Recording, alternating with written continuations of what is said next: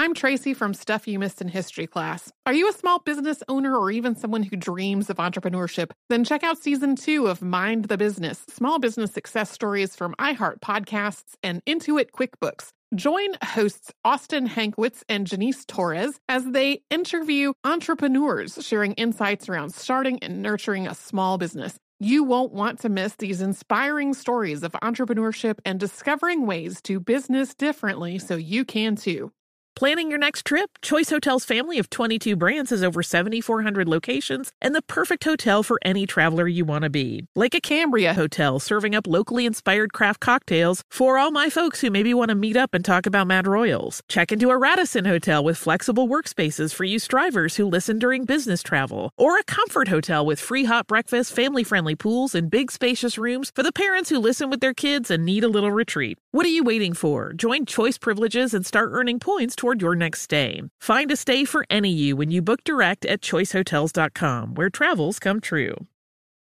What does every grocery store aisle now have in common? Products that come in paper packaging. And not just the obvious ones like cereal boxes and juice cartons. From beauty products to boxed water, there are more opportunities to go papertarian than ever before. So why should you? Because paper comes from a renewable resource and can be recycled up to seven times. Simply put, it's the smart choice for the environment. And it turns out the easiest choice for you. Learn more at howlifeunfolds.com slash papertarian. When you think about the future, what kind of technology do you envision? Whatever the future holds, artificial intelligence will undoubtedly be at the heart of it all. Join Graham Class as he hosts season two of Technically Speaking, an Intel podcast, and hear from the minds transforming healthcare, retail, entertainment, personal computing, and more with the help of AI. Tune in every other Tuesday and explore the latest technology that's changing our world today and creating a more accessible tomorrow. Listen to Technically Speaking, an Intel podcast on the iHeartRadio app, Apple Podcasts, or wherever you get your podcasts. Welcome to Stuff You Missed in History class from HowStuffWorks.com.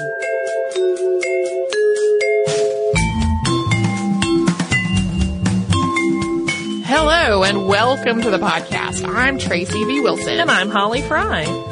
We pretty recently did two episodes on Bayard Rustin, and in those episodes we talked a little bit about conscience objection to military service.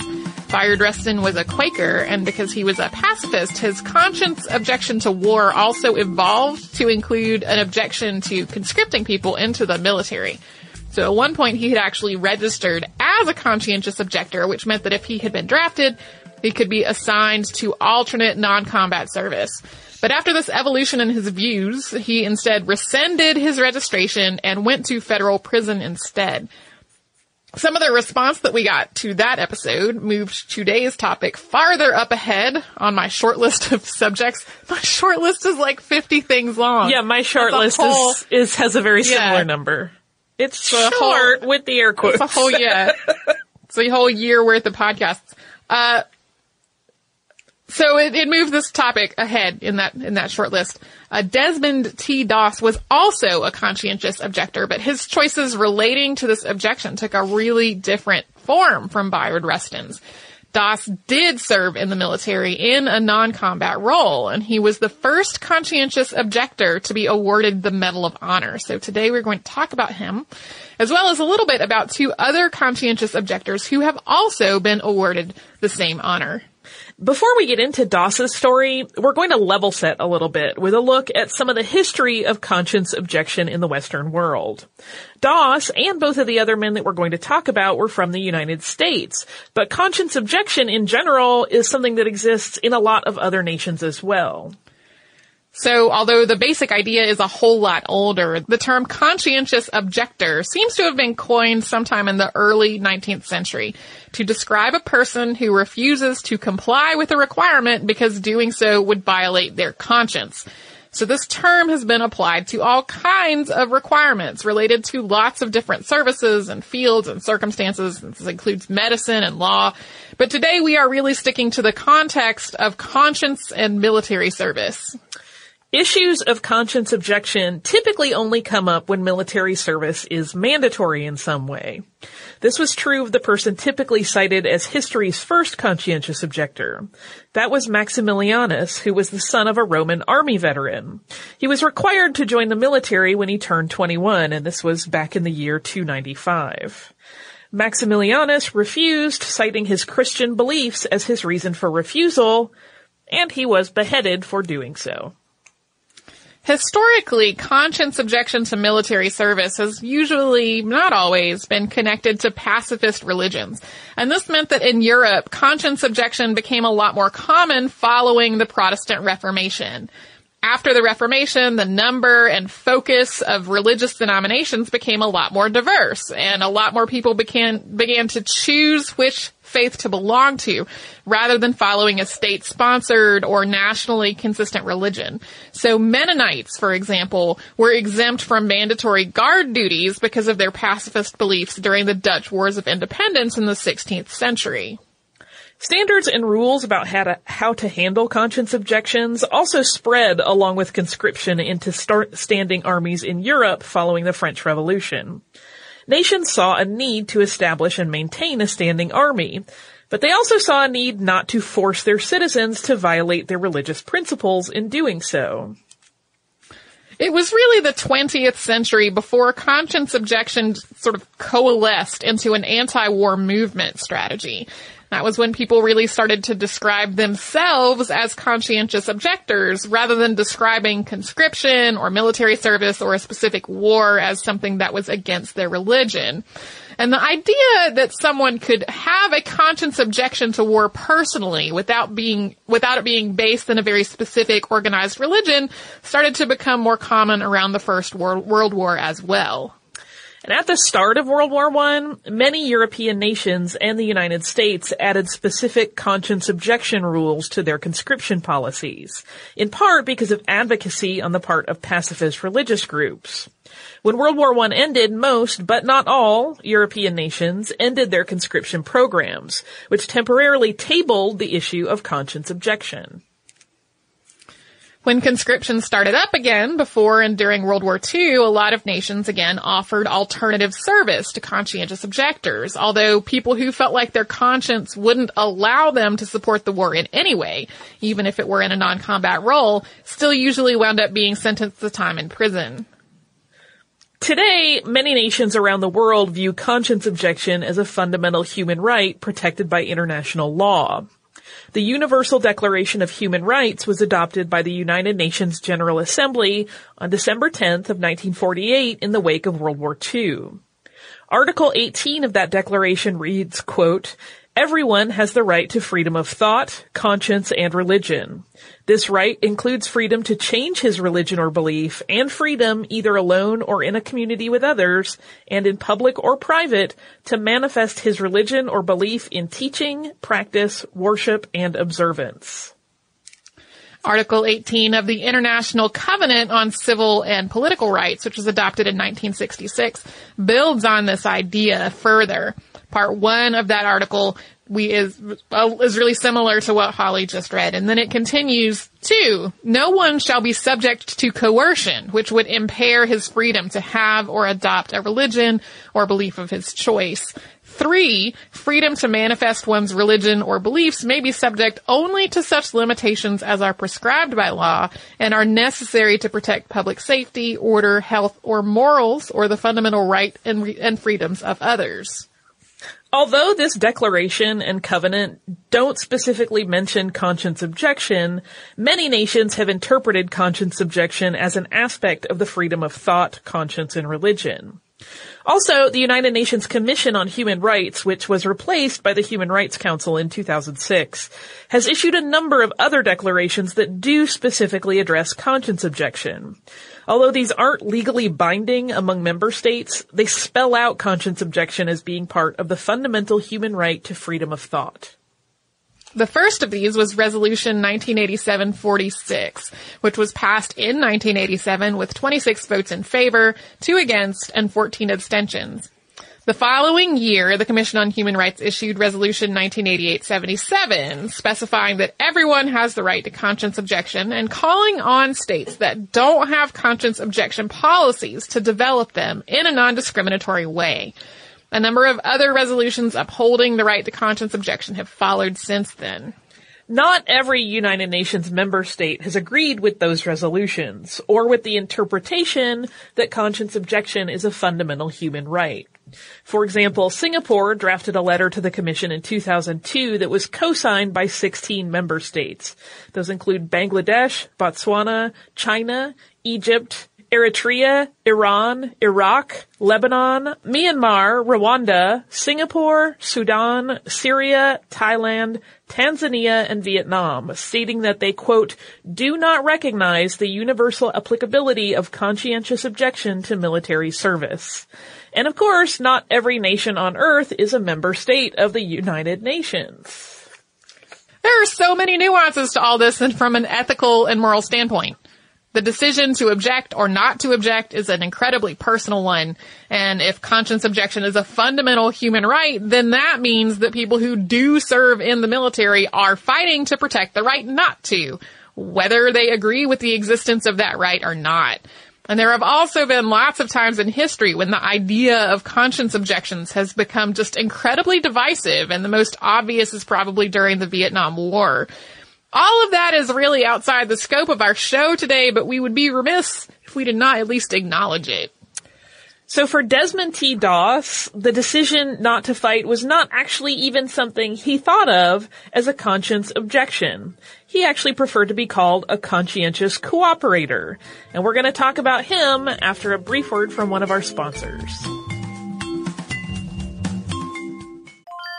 I'm Tracy V. Wilson from Stuff You Missed in History class. Did you know small businesses make up 99.9% of all businesses in the United States? The world is powered by entrepreneurs, and if you're a small business owner or even someone dreaming of starting your own business, then you'll want to check out season two of Mind the Business Small Business Success Stories from Ruby Studio, from iHeartMedia, and Intuit QuickBooks. And every episode, hosts Austin Hankwitz and Janice Torres talk to entrepreneurs about how they've grown from the the lessons of launching and nurturing a small business, and how they have found success being their own boss. From the excitement of first starting out to finding the right tools and resources to process invoices and payments like QuickBooks Money, you won't want to miss these inspiring stories of entrepreneurship and discovering ways to business differently so you can too. And if you're a small business owner or even someone dreaming of starting your own business, then you'll want to check out season two of Mind the Business Small Business Success Stories from Ruby Studio, from iHeartMedia, and Intuit QuickBooks. Planning your next trip? Choice Hotels has a stay for any traveler you want to be with 22 brands and over 7,400 locations. Whether you're a business traveler, a family road tripper, someone who wants to seek out history and maybe make your own, or just planning a quick getaway, Choice Hotels has a stay for any you. Like a Cambria Hotel, where you can be a cocktail connoisseur and sip locally inspired craft beverages at downtown locations in the center of it all. This is a fun way to visit cities with a lot of history and a lot of fun in mind. Or a Radisson Hotel for all our productivity powerhouses out there. With flexible workspaces and on site restaurants, you'll get the most out of your work trip. You'll get the coffee, the Wi Fi, and the work done. And we can't forget about comfort hotels. Imagine you're a family road tripper waking up in your big spacious room and then heading down to a free hot breakfast for the entire family, including waffles. So you'll be well fed and ready for the day's adventure, even if that's just relaxing. After that, you're spending all afternoon relaxing by the pool. You deserve it. What are you waiting for? Join Choice privileges and start earning points toward your next stay. Find a stay for any you. Book directly at choicehotels.com, where travels come true.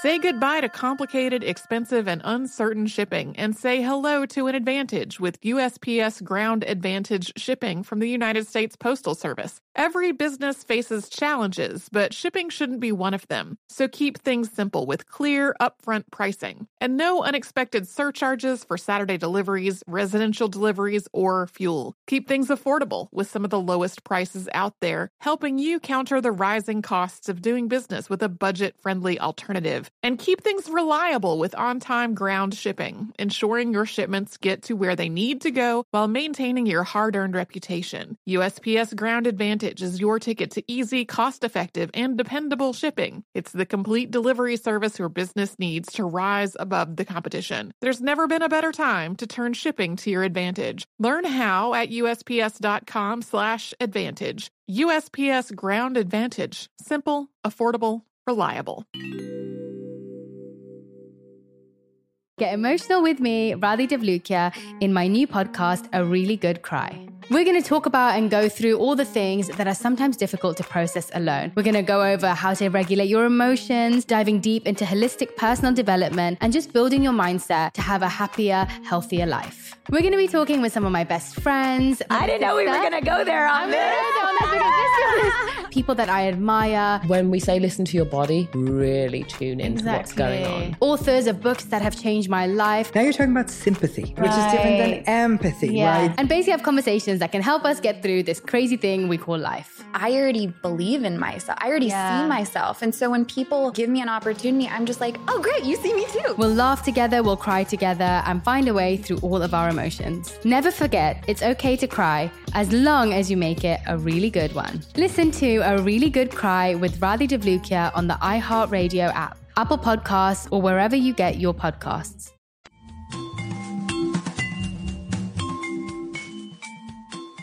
Desmond T. Doss was born in Lynchburg, Virginia on February 7, 1919.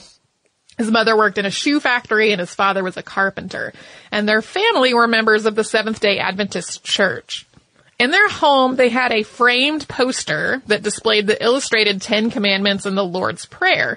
And the illustration of the sixth commandment of thou shalt not kill was of Cain having just killed his, his brother Abel from the book of Genesis. This image had an almost visceral impact on the young Desmond. He was appalled at the idea that one brother could murder another. And he also believed that bearing arms was a sin against God. In April of 1942, Doss enlisted in the Army for World War II. Although he was designated as a conscientious objector, he didn't actually have an objection to serving, as long as he didn't have to kill anyone or carry a weapon and could observe the Sabbath each Saturday. To reconcile his service with his faith, Doss became a medic being a medic would let him help people rather than harm them. And he didn't have an objection to doing actual medical work on Saturday since, in his words, quote, Christ healed on the Sabbath. Even so, Doss faced harassment and derision from his peers while they were in training. In addition to his religious refusal to carry a weapon or do non-medical work like participating in drills on Saturdays, he continued his practice of devotion and prayers. He was also a vegetarian for religious reasons. At one point, his commanding officer attempted to have him discharged from the army on the grounds that he was mentally ill. Doss's response, quote, I'd be a very poor Christian if I accepted a discharge implying that I was mentally off because of my religion. In the end, though, Doss completed his training and was deployed with the 307th Infantry, 77th Infantry Division. He left for Guam in the summer of 1944, and he served as a medic both there and on the island of Leyte in the Philippines, earning the Bronze Star for his heroism. In the spring of 1945, Doss was part of the Battle of Okinawa, which stretched from April 1st to June 22nd of 1945 and pitted the U.S. and its allies against Japanese troops that were deeply entrenched in caves, tunnels, and other cover. Doss's unit was on the 400 foot tall ridge at Maeda Escarpment when a Japanese force staged a counterattack on Saturday, May 5th of 1945. Doss was the only medic with them on the escarpment, and while some of the American force was able to retreat back down, a lot of the men who were wounded were stranded on top of this ridge and pinned down under fire from the Japanese force. Doss remained with the wounded men, and he rigged a sling to evacuate them one at a time down the face of a cliff using knots and techniques that he had learned as a youth when working in a flood rescue. He used a tree stump to anchor his sling. He loaded each wounded man into it and he lowered them 35 feet to safety on a protected ledge below. He did this over and over while under fire until every man was down, and then he lowered himself. His commanding officer wanted to credit him with saving a hundred men's lives that day. He said it was only more like 50, and they eventually compromised at 75. His heroic efforts to save people's lives did not stop there, though. He basically continued to rescue men from under fire repeatedly, including carrying people to safety while being fired upon for pretty much the whole next week. On May 12th, he was injured by a grenade and had multiple shrapnel injuries to his legs.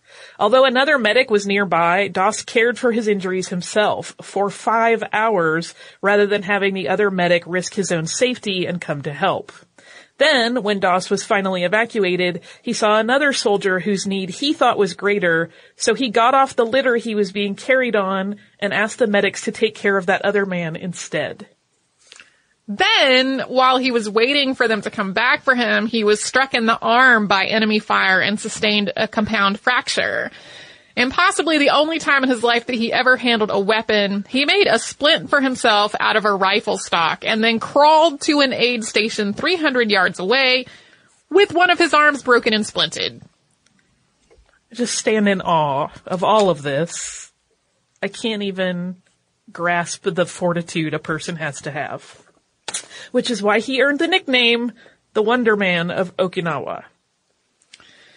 Desmond T. Doss was one of the men awarded the Medal of Honor by President Harry S. Truman on October 12, 1945. Doss had been a private when he took these actions that led to this recognition, and he was a corporal when it was actually awarded to him.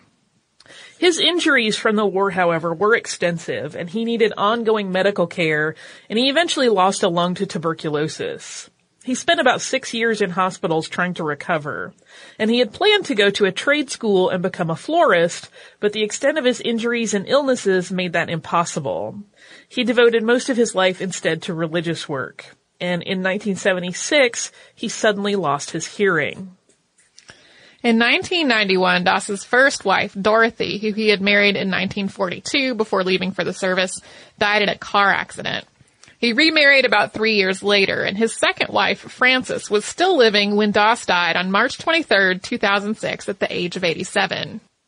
In 1987, he said in an interview, quote, I wasn't trying to be a hero. I was thinking about it from this standpoint. In a house on fire and a mother has a child in that house, what prompts her to go in and get that child? Love. I loved my men and they loved me. I don't consider myself a hero. I just couldn't give them up, just like that mother couldn't give up the child. For all of his life, he credited God with his survival during the war. After another brief sponsor break, we will talk a little bit about two other conscientious objectors who have also been awarded the Medal of Honor. So we have talked about Squarespace before on the podcast. Both Tracy and I use it. I have my web- personal sewing blog website there and I love it. It's super easy to use. You can create your Squarespace website with a simple, intuitive process. If I can figure it out without much issue, I guarantee you can as well. And you can add and arrange your content and features with just the click of a mouse.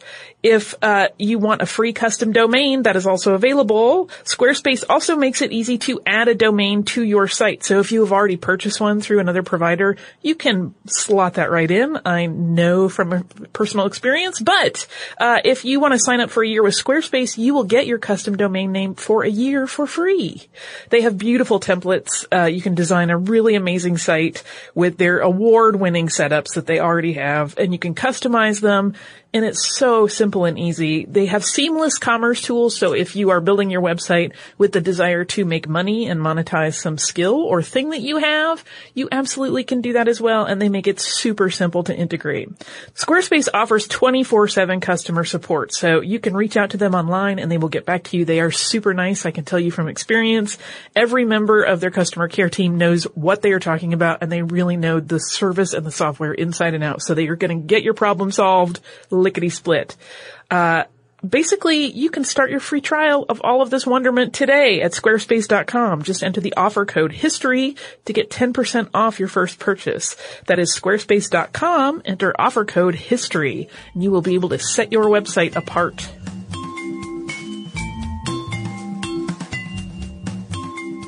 We spoke right before the break about two other conscientious objectors who have also been awarded the Medal of Honor, and both of them received that honor for work as medics in Vietnam. The first was Thomas W. Bennett of Morgantown, West Virginia. His military records didn't list a denominational preference, but sources suggest that he was raised either Methodist or Southern Baptist. Regardless, he attended the services of multiple denominations, and he came to a sincerely held belief that all life was sacred. He also vehemently objected to the United States' involvement in the Vietnam War specifically. Bennett was drafted during that involvement in Vietnam, and after he lost his student deferment due to poor grades at West Virginia University, he wound up registering as a conscientious objector who was willing to serve in a non-combat role. He became a medic and was eventually deployed to Vietnam. On February 9th of 1969, his, pl- his platoon there was ambushed. In the words of his Medal of Honor citation, quote, Corporal Bennett, with complete disregard for his safety, ran through the heavy fire to his fallen comrades, administered life-saving first aid under fire, and then made repeated trips carrying the wounded men to positions of relative safety from which they would be medically evacuated from the battle position. Corporal Bennett repeatedly braved the intense enemy fire moving across open areas to give aid and comfort to his wounded comrades. He valiantly exposed himself to the heavy fire in order to retrieve the bodies of several fallen personnel. Then, as the whole platoon was awaiting for helicopters to rescue the injured men, he spent the night outside the safety of any kind of shelter tending to wounded people who couldn't be moved. On February 11th, a similar event happened again when the platoon came under sniper fire. And once again, Bennett put himself at risk repeatedly to try to aid the wounded, including an attempt to save a fellow soldier who had fallen ahead of the company's position. Even though he was warned that the fallen soldier would be impossible to reach given where he was and the amount of enemy fire, Bennett tried anyway, and he was mortally wounded in the process. He was posthumously awarded the Medal of Honor on April 7th of 1970, which would have been his 23rd birthday. The third conscientious objector to be awarded the Medal of Honor was Specialist 4 Joseph G. LaPointe Jr., and there's not as much biographical information that's publicly available on him. Army records, though, identified him as a Baptist. On June 2nd of 1969, the patrol he was on fell under heavy enemy fire. He rendered aid while under fire to two injured soldiers, and to do so he had to crawl directly into the line of sight of an enemy bunker. He resorted to shielding the two fallen men with his own body, but all three were killed by an enemy grenade. In addition to his Medal of Honor, LaPointe was also posthumously awarded the Silver Star. He was survived by his wife Cindy and his son, also named Joseph, who was unfortunately born after his father's death. And that's a little bit about conscience objection and conscientious objectors. Now that I'm all good and choked up, would you like to read me some listener mail? Sure, I do have some listener mail, and actually, this this listener mail is pretty lighthearted. Yay! Uh, to bring us up from a lot of wartime death, which, uh, I don't know, you and I both have family members who are in the service and some of that can be emotionally emotional. I'll just put it that way. It can be emotional. Yep. So, uh, this is from Charlene. Charlene wrote to us about our Harriet Tubman episodes and she says, I'm a student at Salisbury University, which is located in Wicomico County, Maryland. Wicomico County borders Tubman's native Dorchester County. In 2009, SU unveiled a statue of Tubman on campus that was sculpted by one of our art professors, Dr. James K. Hill. The university's website describes it as follows, quote, Hill's sculpture depicts Tubman walking through a Dorchester County marsh, looking behind with her hand outstretched to those whom she is leading to freedom. With her are two companions, a saw-whet owl and a rabbit looking ahead. According to Hill, they symbolize two aspects of Tubman. One is a freedom fighter, the wide-eyed owl, owl seeking slaves to liberate. The saw-whet owl uh, lives in the swamps of the mid-Atlantic seaboard, but migrates to Canada each year just as Tubman did. The other is the rabbit, which traditionally represents vigilance, intuition, and forward progress despite fear. This burrowing animal goes underground, symbolizing Tubman's role as a conductor of the Underground Railroad. Hill's rabbit is alert, just as Tubman was ever alert. I think that is also part of the quoted material. So then Charlene continues. When I first saw the statue, I had a different interpretation. Harriet is depicted with one arm outstretched. Her other hand holds her skirt. She isn't wearing that pair of bloomer pants. The rabbit is at her feet and the owl is on her shoulder. Her mouth is open as if she is calling to someone. I looked at the statue, turned to my friend and said, her mouth is open like she's singing and woodland animals have come to her. I had no idea that Harriet Tubman was a Disney princess. Uh, and then she sends some links of bigger pictures and more of, of Dr. Hill's work and a, an article about the statue and says, sincerely, Charlene. Okay, so I want to stress this is a lovely statue. I like it a lot. It does, it, it does indeed have like a Disney princess quality. So now I kind of want, maybe it would be more like rejected princesses. I hope our listeners are all familiar with rejected princesses. Uh, but yes, it does have a slightly, Disney heroine about to burst into song. Uh, look about it. We will put a link to it from the show notes. That would be sort of a cool Disney movie, I think. I can't, well, especially given, g- given the slow progression of Disney's princess heroines. Yeah. Uh, over the last several years, I, I could see, maybe not specifically Harriet Tubman, but like I could see that being, uh, a, a princess role. Anyway, if you would like to write to us about this or any other podcast, we're at History Podcast at HowStuffWorks.com. We're also on Facebook at Facebook.com slash History and on Twitter at History. Our Tumblr is MissedInHistory.tumblr.com. We're also on Pinterest at Pinterest.com slash History and our Instagram is at History. Uh, if you would like to come, if you'd like to learn more about what we talked about today, you can come to our parent company's website, which is howstuffworks.com and put the word draft in the search bar. You will learn about how the U.S. draft works, which includes some information about conscious, conscience objection and uh, what people have to do in the United States to be registered as conscience, conscientious objectors. So you don't just basically walk up and say, I object and then get exempt from everything. That's not how it works. Uh, you can also come to our website, which is missedinhistory.com and find show notes for all the episodes Holly and I have ever done. We will have the links to the thing about the statue in this one. Um, there's an archive of every episode we've ever done, some other cool stuff. So you can do all that and a whole lot more at howstuffworks.com or missedinhistory.com.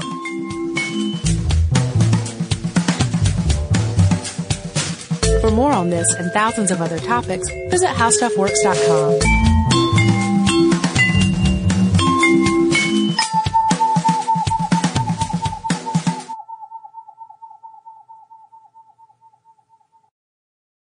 emotional with me, Radhi Devlukia, in my new podcast, A Really Good Cry. We're going to be talking with some of my best friends. I didn't know we were going to go there on this. People that I admire. When we say listen to your body, really tune into exactly. what's going on. Authors of books that have changed my life. Now you're talking about sympathy, which is different than empathy, yeah. right? Never forget, it's okay to cry as long as you make it a really good one. Listen to A Really Good Cry with Radhi Devlukia on the iHeartRadio app. Apple Podcasts, or wherever you get your podcasts. I'm Johnny B. Good, the host of the podcast Creating a Con, the story of Bitcoin. This podcast dives deep into the story of Ray Trapani and his company Centra Tech. I'll explore how 320 somethings built a company out of lies, deceit, and greed. I've been saying since a very young age that I was going to be a millionaire. If someone's like, oh, what's your best way of making money? I'm like, oh, we should start some sort of scheme. Listen to Creating a Con, the story of Bitcoin, on the iHeartRadio app, Apple Podcasts, or wherever you get your podcasts. I am the ferryman. In the shadows of the afterlife, the Ferryman of Souls guides America's most influential spirits to their eternal rest. Where are you taking me? Are you death? This road is not on any map. How much for a ticket? All I ask for in payment is a tale. I don't know who got to Kennedy first. And the devastation those first bombs caused. I've never been to hell, but I know intimately the hymns of the damned. Binge this season of The Passage now. Listen on the iHeartRadio app, Apple Podcasts, or wherever you listen to podcasts.